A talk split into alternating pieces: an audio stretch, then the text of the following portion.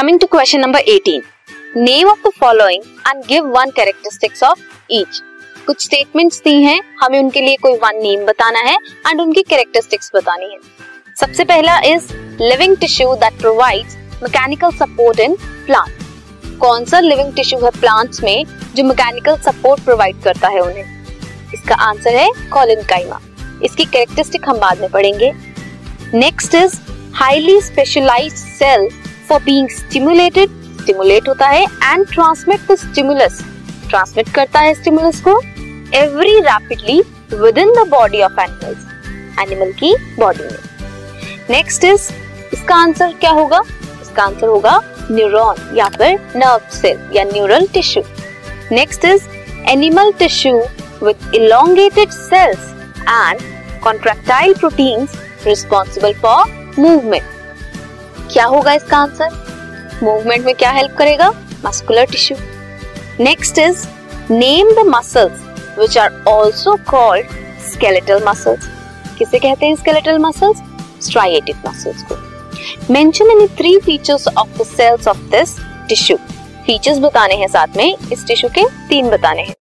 सबसे पहले हमने देखा था कॉलन काइमा वो लिविंग टिश्यू है जो प्रोवाइड करता है मैकेनिकल सपोर्ट प्लांट्स में।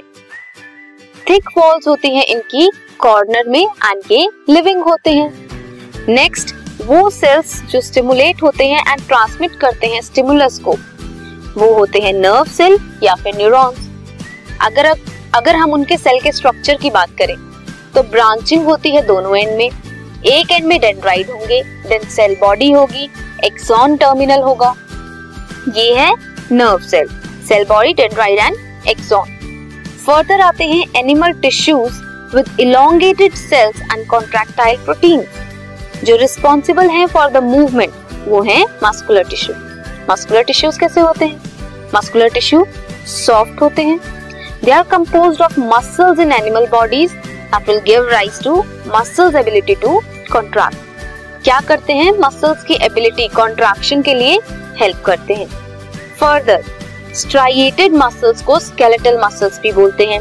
इनके अगर हम फीचर्स की बात करें तो जो न्यूक्लियाई है that is located just beneath the sarcolemma sarcolemma के जस्ट नीचे होता है।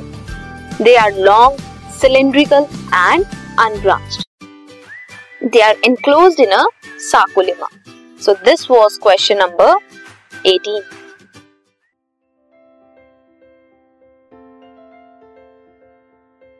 this podcast is brought you by Hubhopper Shiksha Abhiyan अगर आपको ये पॉडकास्ट पसंद आया तो प्लीज़ लाइक शेयर और सब्सक्राइब करें और वीडियो क्लासेस के लिए शिक्षा अभियान के यूट्यूब चैनल पर जाएँ।